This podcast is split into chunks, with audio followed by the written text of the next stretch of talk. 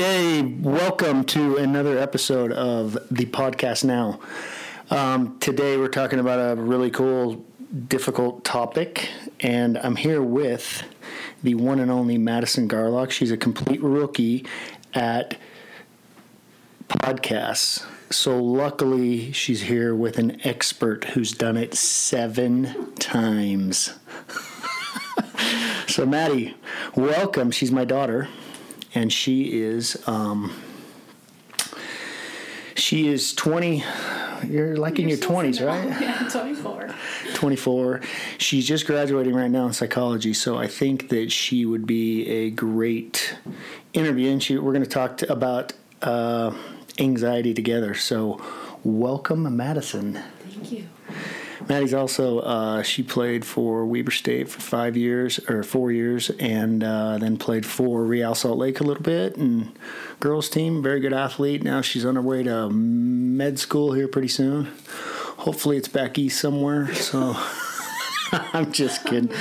So anyway, anxiety. Um, I wanted to start off by saying anxiety is one right now that people are really struggling with because 20 years ago you just didn't hear this word very much. And now it is something that we hear over and over that so many people struggle with. And what happened? Did the people change? Did the society change? Did what what um, really has happened? And let me just explain real quick what anxiety is. Uh, on the clinical end of it, and then we can just go into maybe how uh, how to work through it, and maybe some techniques to help and reduce it a little bit. But anxiety, most people with it describe it as a feeling that is uncomfortable. They don't use the really the word fear because that's not really what it is. It's just an uncomfortable pit in your stomach. I don't know why I'm explaining this because everybody knows what it feels like. The difference between fear and anxiety. Fear is like if somebody broke into your house and held up your family, you're afraid. That's fear. If somebody, if you think somebody's going to one day, that's anxiety. So it's not something that really is happening or it's more so something that you're coming up with in your head. And so it's from your thoughts. So it's a very powerful thing, and we're going to get into some more of the details. But um, um, anyway, Maddie, we're going to kind of do a reverse interview, and and she's going to she has a few questions, and then I might even ask her a few questions to see if she really learned something from Weber State, the Harvard of the West. So go ahead, Mad. What do you got there? Okay, physically, what's happening? Anxiety, like well, that's a really tough question, actually, because what is happening is that your thoughts are creating an emotion that is uncomfortable. So, for example, if you think about Christmas, you have positive thoughts, and you and I mean Christmas usually are positive thoughts. That stirs up emotions that are positive and fun. When you think of the bills that maybe you can't pay, that generates emotions that are uncomfortable and anxiety. So if if to lay the foundation for this whole thing, controlling your thoughts or we won't even get into how to fix this yet, but your thoughts create feelings. Your feelings kind of push you into behavior. So, if you can get your thoughts in check. Now, the truth is, Heads up, the studio's slowly falling apart here. This is a, quite the studio with cardboard up on the windows. But anyway, um, we're going to talk about some of this stuff in the. But what what you really need to think about is thoughts create feelings. Feelings push you into behavior. If if that point could get out, that would be a, a very good base. Okay. Okay. Um. Sometimes you know your thoughts are irrational and you know it but you can't stop how what should be your behavior on that? So you do get better at it. If you think of it um, for example our grandkid your let's see nephew. nephew we were going to give him a bath the other day and he didn't want to get in the bathtub because he was super scared about it And what Kathy actually did was help him unlearn or learn that the bathtub isn't something scary. So she started off with breaking down the way he was thinking. So he was trying to get out of the bathroom, didn't want to go take a bath, and Kathy went in and goes, "Let's just watch the water fall down, and let's just watch the tub fill up, and let's throw some things in the water." And slowly, it started breaking down his thinking. Which made him feel less anxious, and he ended up getting in. And I think that is what a parent's job is, is as kids are growing up They've got. I mean, you think of it, Matt. Can you think of any time when we? Now, don't bag on my parenting here, but did, can you think of a time where I talked to you about an irrational thought? Well, lightning comes to mind. so, and basically trying to it's a it's a skill to develop. Maddie was a little nervous about lightning and and uh, tried to help her. Thunder. Thunder. they kind of go together, but while I'm talking about thunder and lightning, uh, anxiety and depression also. That's that's a little that's a they always go together. And so uh, anyway, what was your question? okay, well, let's go to another one. All right. Okay, uh, sometimes you get in like a rabbit hole. I find myself doing this at nighttime, I guess. Like you really work yourself up. You're kind of in a place where that thought, changing your thoughts, is kind of thrown out the window. What what should you do when you get to that point where it's just ten out of ten? That yeah, those you wouldn't consider it a panic attack, but getting pretty close to Yeah, it, right? yeah, so.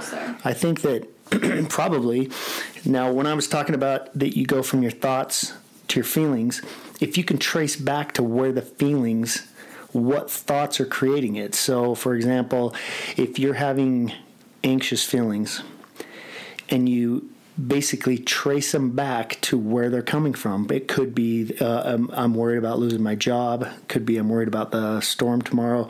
It could be my relationship with my wife. And it's not that tough to trace it back. If you think about it, uh, how many, how many times do you say, I know something's nagging. I, I've, I know I have to do something. I know, and, and you can't really remember what it is. And then you kind of trace it back and go, oh, yeah, I got to unload the, the ice cream melting in my car that I just bought. And then that reduces the anxiety. So, if, well, it takes it away. And so, if you can trace it back and say, I'm thinking that my job is creating anxiety, one of the best, best, best tools for anxiety, take out a piece of paper and a pencil and write down a list of things that you can do, actually do to improve your performance at work. Everybody, everybody, everybody has anxiety. Sounds like I'm saying a lot of words three times. everybody has anxiety, but you got to learn where to put the anxiety that successful people know where to put it. So for example if they were worried about their job they have anxiety about how they treat their boss. And how for example if they were given a christmas bonus or something they would have anxiety to not thank their boss for it. So they do things that are smart because the anxiety is placed in the right places. Now, other people put anxiety in the wrong places and they think that all their job performance matters is their clothing, that they dressed up, or that they show up on time, and that's all that really matters. When really, performance, um, your relationships with your coworkers, whatever, if, if your stress is in the right areas, your anxiety in the right areas, then. Um, so that's a that's a huge one. So when you're laying there at night, I would say first of all trace it back to whatever the thought is that's creating it. And if you can do that, pull out a pencil. It, it might be your appearance. It might be your relationship with your wife or your your husband. Take out a pencil and say, "Okay, I'm lacking in these areas. If it's physical, I need to start running again. I need to start doing 25 sit-ups a night. I need to start and and I can't think of very many ways that take away anxiety quicker than putting a pencil to paper and coming up with your own list. That's just one, and I'm I'm sure we'll get into some more, but So you told me about grounding that can help me when I was going to take my MCAT. That I what did, what was it? Well, there's a test that I've been studying for for about nine months, and I was scared. I only got one shot at it, and So when I was walking into the testing center, I just kind of I went to a tree, kind of stood by it, and thought, "This is here right now. It's been here way longer than I have. It's gonna be here after my test, and it'll be here when I'm gone." Like, just kind of bringing myself down from all of that. Yeah, you, you nail. I love to use a tree as in that's a perfect one because you know trees just stand there and they withstand so much. And if you can like actually go up and just ground yourself by when they say ground yourself, like really gra- grab a hold of the tree, grab a leaf, touch the ground, and realize you're not as big of something as you think you are. Um, you're not that what's about to happen isn't as scary as you think it is. So. Um, I have a tattoo on my right arm Sorry, mom. But um, it's a big elephant, and uh, it's breaking through a wall. And the whole thing was is elephants have a good memory, and so my every time I see it, it's a reminder to remember that you can get through anything. So it's it's just another decreaser in in anxiety that I use. I see it every day, and I think that reminds me that I can get through anything. So calm down. Um, so grounding is a huge one. That's a good, good, good example. So, at what point is anxiety too much? Like, at what point do does someone need to go get help or reach out? If you look at the diagnostic or the DSM, it's a book with all the diagnoses in it.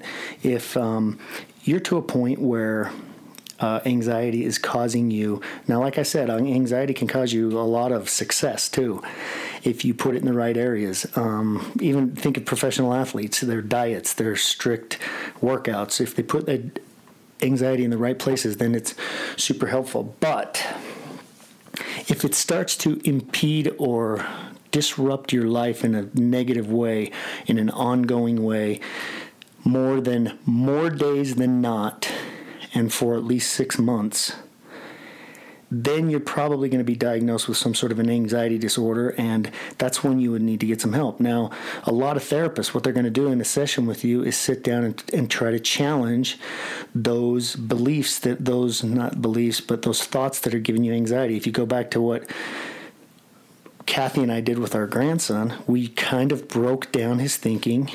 And uh, if most people did this to their kids all the way growing up. Their kid comes home, they're sad. You ask why?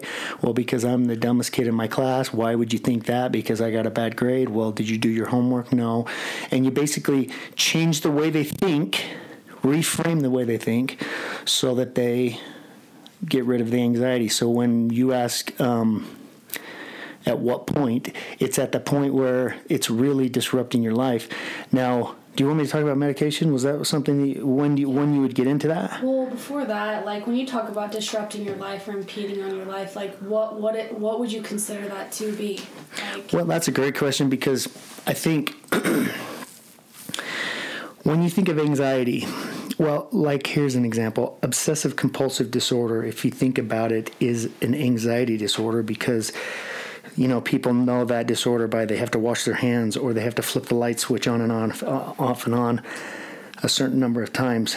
They have to do that to reduce the anxiety that is causing them to, even though it's irrational, even though it doesn't do really anything, there's so much of an anxiety buildup that they need to do it. So when you find yourself doing Tourette's is another one. It's like where you have an impulse to yell something or or or some kind of a twitch or something that disrupts your job or relationships with other people. That's what I mean. Um, if you're, does that make sense? Yeah, it does. Um, yeah, let's go to medication. What What are your thoughts on it? I know it's kind of it's hard. Medication, I feel like, has a weird stigma right now. Um, mental illness is kind of getting better overall, but medication for something that people don't necessarily think is like I find that stigma super fascinating because it's like everybody's ready to grab a bottle of pills when they get a headache, but and they're worried about being addicted to them. But when it comes to major depression or something like that, they want to fight it. It's like they can't see, but they want to fight getting glasses. And medication for anxiety. Now, I'm going to just say this, and I'm I'm very much saying that not to go to medication is the first uh, intervention that you use, but to use some sort of a medication to decrease anxiety and help you go through situations that you would normally feel a lot of anxiety that would inhibit your your performance, then do that as a temporary fix your brain is going to slowly decide I can do this. I'm I'm I'm okay doing this. Okay, so there's a lot of examples of it. There's separation anxiety, agoraphobia, um, social like uh, performance anxiety. The agoraphobia is a fascinating one. It's where people are have a lot of anxiety about going into a place with a lot of people. So if you said this is interrupting their life because they have to go to work every day, or they go to church where there's a big group of people or they go to a sports thing and there's a lot of people there and they have so much anxiety about it that it, that they don't go. So if you think about it as a temporary crutch for a minute. They take an anti anxiety medication.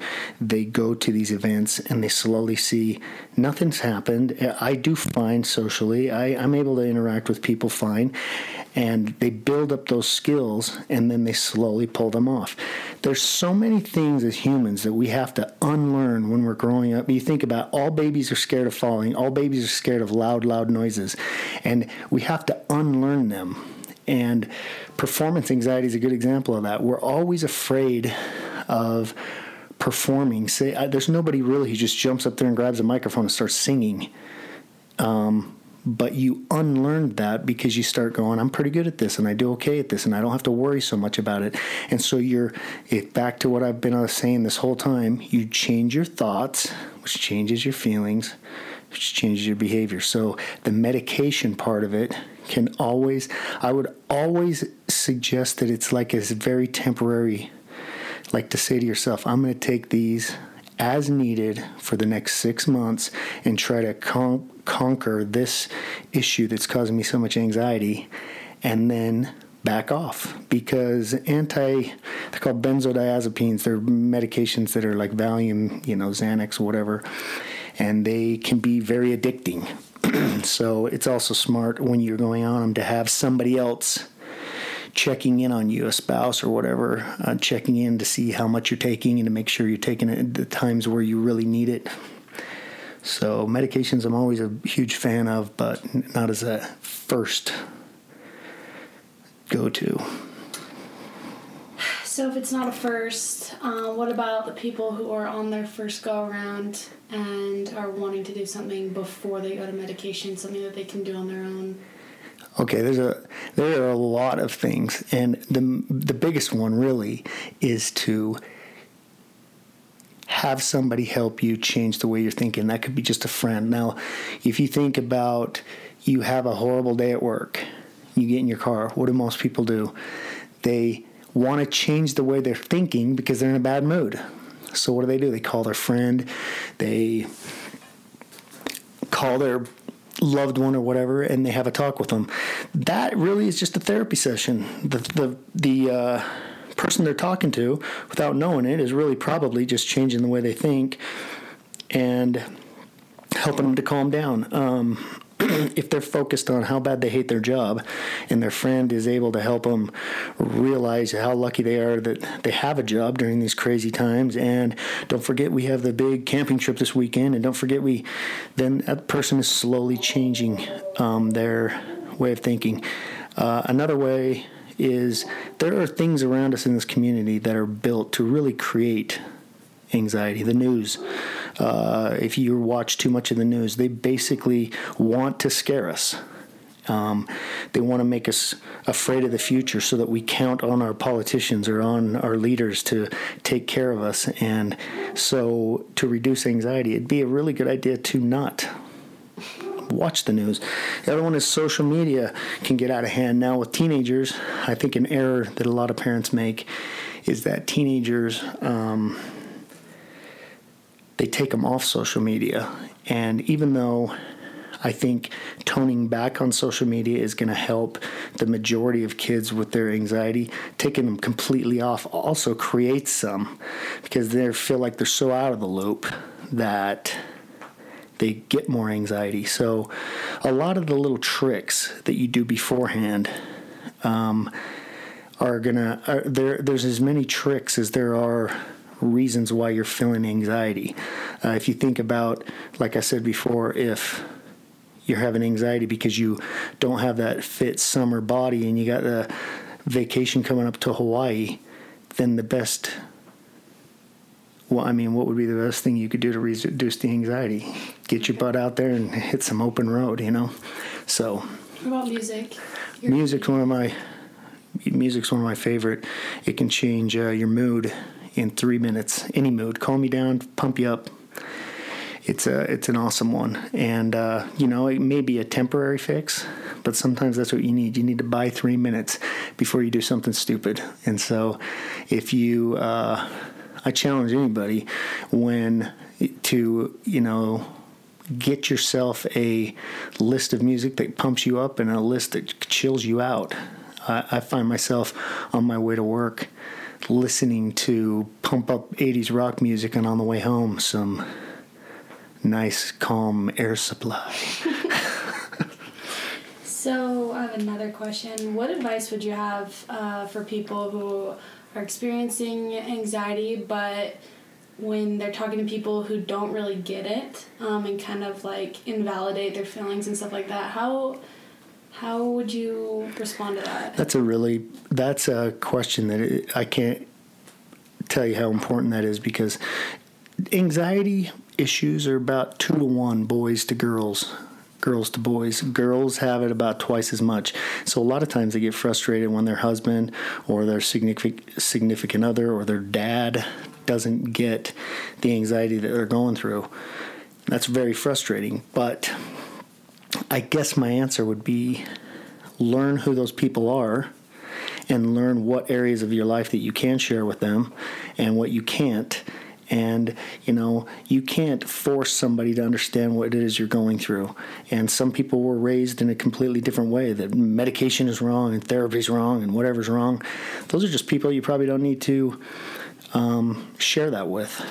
And but um, like this podcast is a really I mean, this is one of the best opportunities that you could get to learn about, but a little education to the people who don't understand it uh, goes a long way um, in changing the way that they think about. Um, you know, I have a lot of people who say anxiety is just a, it's just made up. It's, and that's pretty harsh, but in some ways it's true. It's not just, it's, it is made up. You have it's not like I said at the first it's fear. You're thinking about things that could happen. So that part is made up, but the actual feeling of anxiety is not made up. That's a real feeling. It's very uncomfortable and it causes people to do things that you know the rate of suicide goes up like 60% with people with any kind of um, anxiety disorders. And so it's a feeling that people are willing to end their lives to get rid of. And it's something to super take serious. Awesome. I think that I like when you talk about it being like a broken arm because there are a lot of like physiological things that like do happen like cortisol levels can change like you physically so totally that's awesome um, so what about especially during the holidays, certain people bring out the anxiety. You know, do you like how do you keep relationships going, but you know, kind of reduce that, or I don't know, especially during the holidays when you're gonna have to be around fam and all that. That is so true. I uh, have plenty of people I see on the holidays that are that really scare me to death, actually, and and. Uh, This is something I've learned just with myself and anxiety. I worried about things that could happen in the future at my job. I worry about kids maybe doing something that's super crazy or being on the news or something. I do this every time. When everything falls apart and and life is super crazy, I always remind myself, remember that it's okay. It's not as bad as you think. You you'll get through it. So don't, when everything calms down again, don't let yourself get so worked up.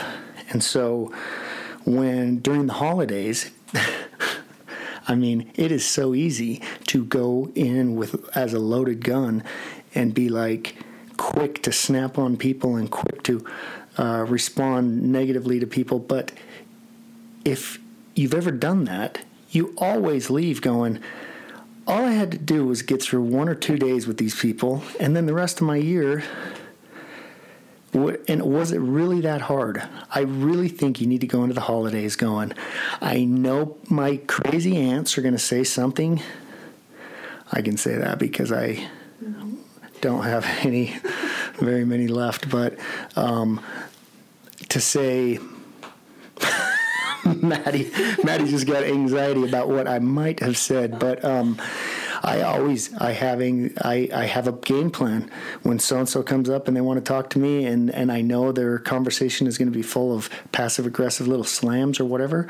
I'm kind of ready for it, and I realize that dealing with it in the moment is going to cause me less anxiety than snapping back on them and ruining the party and then going the next 364 days waiting for my next opportunity to fix it. So I would say, uh, you know, let it, the, uh, don't let those things outweigh the negative possibilities that could come out of responding poorly.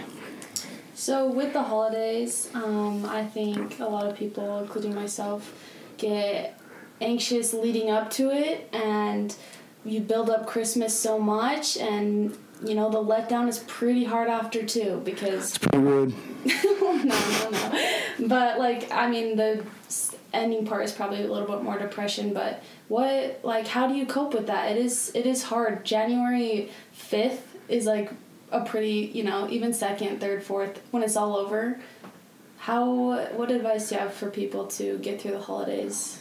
Well, the uh, highest suicide time of the year is after the holidays, and it's a lot of times because people uh, are given the holidays one last shot of increasing their their life um, quality, and then they realize, wow, it didn't really change anything. I think lowering your expectations, and I'm not going to lie, as a dad. Uh, I had a Christmas. I really won't explain it uh, in great detail, but it was probably 15 years ago where I did not get a single present. and not one. My kids were young. There were some other issues going on.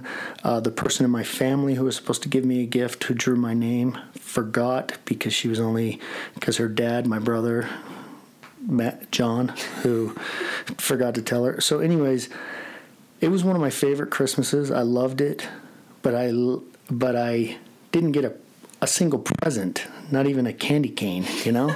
and so, um, I was thinking that was a good example for me to uh, or to remember that you can have some of the best Christmases, and if you kind of go into them saying, I'm not going to see how happy I can make myself or how many gifts can make me happy, but the excitement. Maddie, you showed me somebody a gift that you got for somebody for this Christmas, and your excitement about that is more exciting and more fulfilling than any gift I give you because you're the one making somebody else happy. And so I think not to forget that. Um, the holidays are just Saturday, Sunday. They're not, it's not anything special, crazy that's going to change anyone's life. And going into it with huge expectations is uh, unhealthy and probably going to be kind of a down, downfall. So I know that there's some diagnosis for this, but sometimes of the year my like anxiety can be worse, or sometimes of the day. Um, is that normal? Well, you know, you brought up something about um, going to sleep at night and feeling anxiety when you go to bed.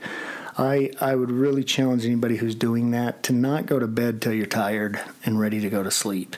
Laying in your bed and thinking about your day's problems turns your bed into kind of a uh, kind of turns it into a place where you train yourself to flop into and then bring up your problems. You don't want to do that. You want to, so for sure at nighttime, people's anxieties are going to be higher because they have time to sit there and lay there and think them over. So I'd encourage people to actually your whole bedroom needs to be like that be a place where you feel safe where you go to to go to sleep to spend that third of your life where you're getting rested up and not laying there thinking of all the negative things that could happen. Uh, during the year, obviously, people feel a little more depression and anxiety during the winter months. There's less sunlight, there's less hours in the day, uh, colder, less less uh, activities that you can do, and one of the I think to find a hobby.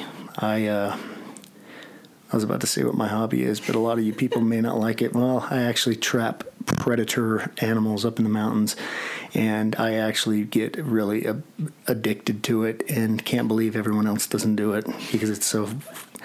But it keeps me going through the winter, and uh, I would suggest that people get on a exercise plan, do a good diet, and get through that time of year. And also at night, just make sure you're, you know, not staying active, but not if you're going to fall asleep at 10 don't get in bed at 8.30 um, watch TV out in the living room, have a good time with your family. When you're ready to go to sleep, then go to your bed.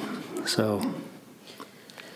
So I think this has kind of been a common theme throughout this, but do anxiety and depression look the same? How are they different? Where do they kind of merge? Yeah, they're gonna look the same, and um, people with depression uh, look anxious. Uh, I mean, they feel anxious a lot of times, and anxious people get depressed a lot. And um, anxiety is kind of, if you look at the DSM, there are diagnoses that kind of build up. The first anxiety disorder is usually separation anxiety, and that's when kids get separated from their parents for just like babysitting and then it moves on to little performance anxieties where kids are maybe at recess and they're afraid to shoot a basketball for the first time or throw a football. And then it moves on and, and they progressively get worse. And so somebody who's maybe i'm not going to blame this on parents but didn't have the opportunity to have those in those instances reframed in their head by the time they're an adult they're going to uh, manifest them even stronger. And and it's going to be harder to break down than it would be to somebody who's kind of just going through the normal uh, progressive uh, milestones of life. So um, do they look the same on the outside? You know probably on the inside. I think there is a different feeling with depression and anxiety but most people uh, are feeling both at the same time. And you know, we mentioned earlier panic attacks, and those generally are they're pretty rare, real panic attacks, and they're more so a cause of an anxiety issue, but usually it's mixed in with something else. Uh, it could be like drugs and alcohol or some major event that just happened. You have a panic attack, you know, maybe when you see something that was like I saw last night. Um, oh but um, it's like. Uh, whoa, studio falling down. Sorry, have some technical difficulties. Now I can't see because the sun's shining right in my eyeball. But anyway, did that make any sense? Yeah, it it was good. Um, so for parents, um, how do they recognize anxiety um, in their kids, and how do they help them? There we go. Fixed. I wonder if Joe Rogan goes through these struggles every day. Um, so, how do parents help them? I think from a young age. How do they recognize it? I think that's hard. You know what? It isn't hard if you start when kids are young. Kids walk in from school. See, as kids get older, they learn to hide it. Kids who feel weak come across as if they're tough. Kids that feel dumb come across like they're smart mouth. Kids that are worried that they're going to be made fun of make fun of other people. But little kids, five year olds, they walk in the door and it's painted all over their face. And what ends up happening is parents don't aren't around or they are in a hurry or they're at work or whatever and they don't catch on to those looks in that kid's face during the times of their life where it's pretty obvious, then I mean, I can look at my kid, any of them, across the basketball court and read it on their face of how they're feeling that day. And that comes with really being in touch with your kids from an early early time. And and if you didn't do that then you might have to do a little trial and error. And there's nothing wrong with that. Going up to one of your kids and saying it seems to me like today's being rough. Is everything okay? You're not accusing them of anything. You're not trying to come across like a therapist. You're being a parent and just and if you're wrong you say okay. But at least they know that you're there for them what was the second part of that or did you have one Um, just recognize and help, yeah. So like if they do say if their kids like I'm anxious every single day, like I have a stomach ache before I go to school, like yeah how are you fixing that? when it gets to that point, um, and the parents are continually trying to help their kid. Let's say a kid every uh, the teacher has them read out loud in front of the class every single day, like one page each, and every and the build up to that gives a kid so much anxiety.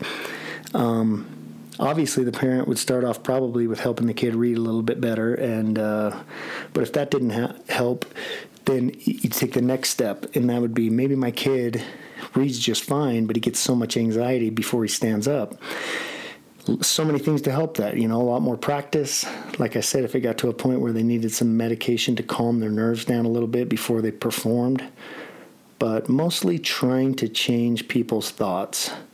And I know that that seems like basic, but it does take work. It takes real work. Like, I'll sometimes think of something that kind of gives me a little anxiety and say, why, why are you wasting your ener- energy on something that hasn't even happened yet? The pain I'm going through right now and thinking and and dealing with this anxiety is far greater than if what I was worried about actually happened.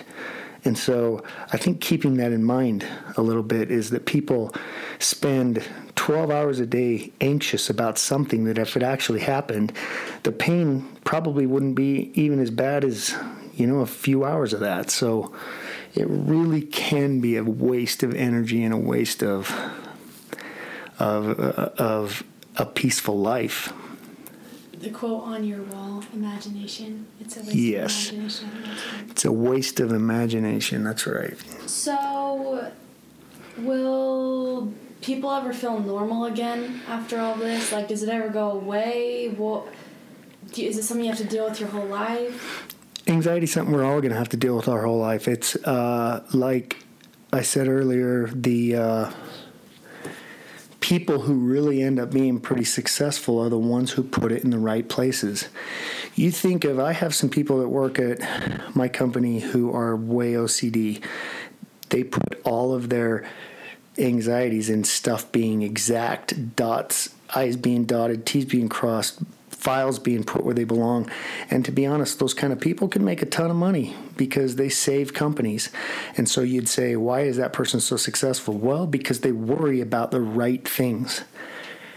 Then you look at other people who who are more concerned about things that don't matter that, that walk around worrying about earthquakes that are about to happen or worrying about um, a shark that's about to eat them. What really what they're about, they're doing is they're limiting their ability to have happiness, and so so uh, Okay, this is kind of my last one, but since you are a therapist, when should people get a therapist? Should they get a therapist for anxiety? What What's your take on that?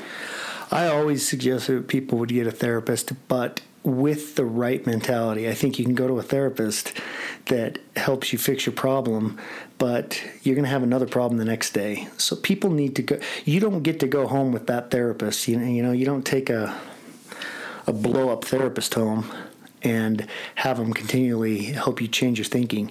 If you go into therapy with the mentality of I'm going to learn how to change my thoughts, I'm going to learn ways to decrease my anxiety rather than go there and say I'm going to dump all my problems in front of a therapist and have them fix them.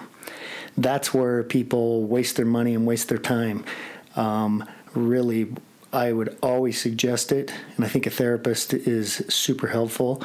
But the therapist mentality as well needs to be I am here to help them become a successful person, not a successful patient that is always with me. So, um, does that make sense? Yeah, it does. And I think the first couple sessions aren't always what you think they're going to be with therapy.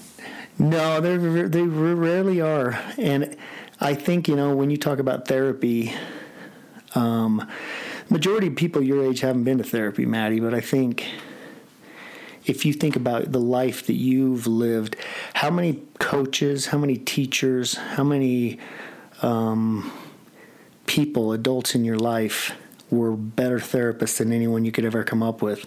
You're going into a big game. You've had some huge games. You've played Duke, you've played North Carolina, you've played the Utes. You may have lost all three of those, but. really? I don't know. You might have won. I'm not sure. But um, you had a lot of anxiety going at that game. And when your coach pulled you aside and said, if he said to you, you know, Maddie, it's been forever since you have played a good game. I don't know what you're waiting for. The team thought you were going to be something special and you're not. Will you please do something today to change our minds? You have about a 0% chance of having a successful game. But when that coach pulls you aside and says, Today we need you, you are a key point in our in our success in, and we're, we're not going to be able to pull it out with pull it off without you so today give it your all because this whole team is counting on you you have about a 100% chance of having a great game. That coach decreased your anxiety, built up your confidence, changed your thoughts, which changed your emotions, which changed your behavior. You were able to go out and kill it in a soccer game. You don't need to be a therapist. You don't need to be some PhD in psychology. You need to be somebody who cares. And so, as for not only the patients that are looking for somebody to help them, but as people who aren't dealing with these kind of anxieties, we owe it to our kids, to our neighbors, to our whoever to sit down and help them reframe things. When you're when you get a neighbor that calls and says, I've had it being a mom, I'm so sick and tired of my kids, I want to throw them in the disposal and get rid of them, you need to be the one to say, hold on a minute. Change their thoughts. You have some incredible kids. They might be popping off a little bit today, but don't forget how lucky you are to have those kids that you have. Change their thoughts. I'm going to tell one quick story. Um, when I was in graduate school, uh, one of the professors had the opportunity to work with this 11 uh, year old girl who tried to burn the family house down. And she she lit the drapes on fire and almost burned the house down. And um, she was taken into DCFS custody.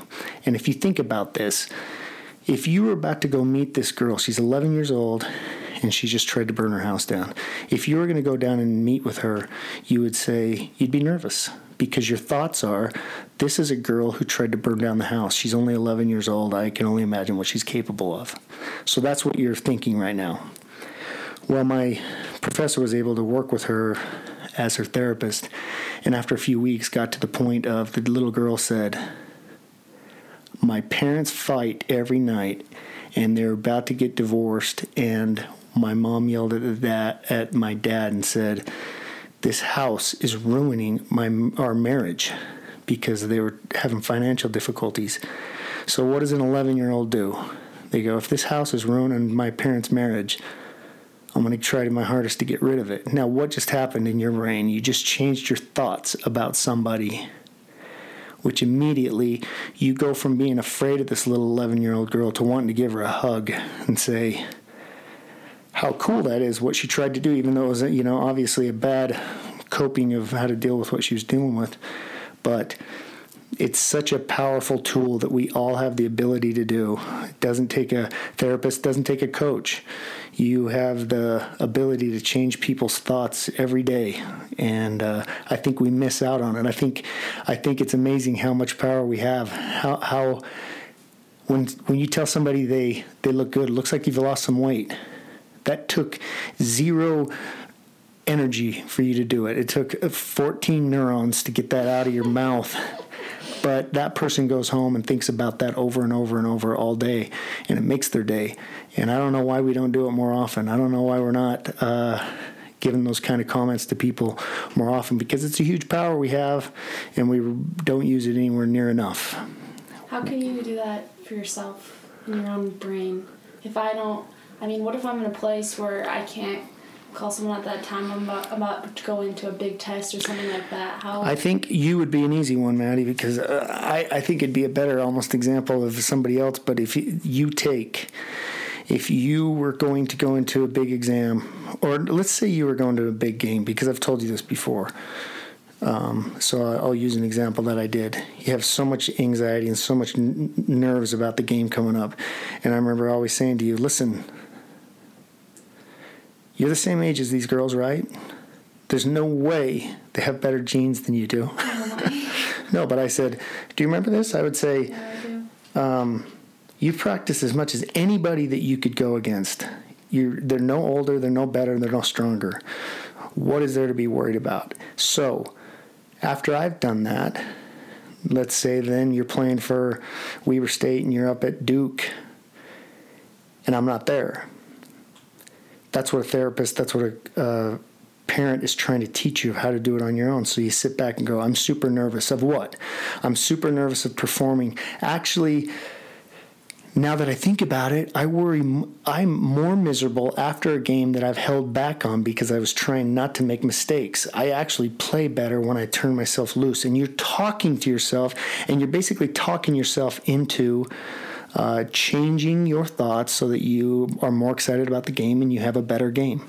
So, like I said, uh, I've said over and over when you're feeling anxiety, trace them back to what the thought is. When you figure out what the thought is, challenge it remember you're always not going to get rid of all of anxiety. Like it's going to be so, like if i had zero anxiety about paying the bills of my house or whatever yeah, i would be in a lot of trouble. I need that anxiety to continue to make me um, provide for my family. Trace back the thoughts trace back the anxiety to the thoughts challenge them, beat them up, make sure they're right, make sure they're accurate. If they are, come up with a list or fight that dragon any way that you can, but don't just walk around anxious for no reason. And like we've said over and over, it's a waste of energy, waste of imagination, and waste of uh, the possibility of living happy. What if you have 15 dragons knocking at your door? What do you do? You better bust out 15 swords. you know what? That's a good point. With 15 dragons, sometimes you need a team to take them on. And I think uh, a lot of people do need a, a big corner at times. There's times in my life where when things were rough, I counted on my friends, my family, my kids, my everybody to be there for me. But uh, I would I would probably say take one dragon on at a time. But Awesome. there's one thing about dragons that I love in the stories about dragons is this. Dragons destroy everything. They tear up villages and they do all their craziness. But the guy who tames it, who ends up teaching it to let him ride on his back, he wins always. He's always the winner. He you can't beat a guy and his tamed dragon. So if you don't let that stuff get out of control, you tame your dragons and and uh, use them to your advantage. There's nothing but uh, it's nothing but a positive. So, anyways, Madison, for your first time, you did. I'm I'm I'm gonna say excellent. Wow, thank Yeah. you. Anyways, that was fun. Um, anxiety is a tough one. It's a crazy one, and I think we're learning, learning more and more about it. If you believe in any kind of evolution, um, and there's a lot of research that goes back to this is one of the first generations where we're actually caring about the opinion of more than just five or six people. Uh, going backwards. People just really they cared about what their bosses thought or what their family thought. But now we're in an age where these kids have 2,000 followers and they're worried about what people think, and it's a tough, tough time to live and to grow up. And so minimizing anxiety does nobody any um, good, but letting that dragon get out of control and letting it dominate you is not something that you need to do. So, anyways, thanks for tuning in to the podcast now, and we will see you next time.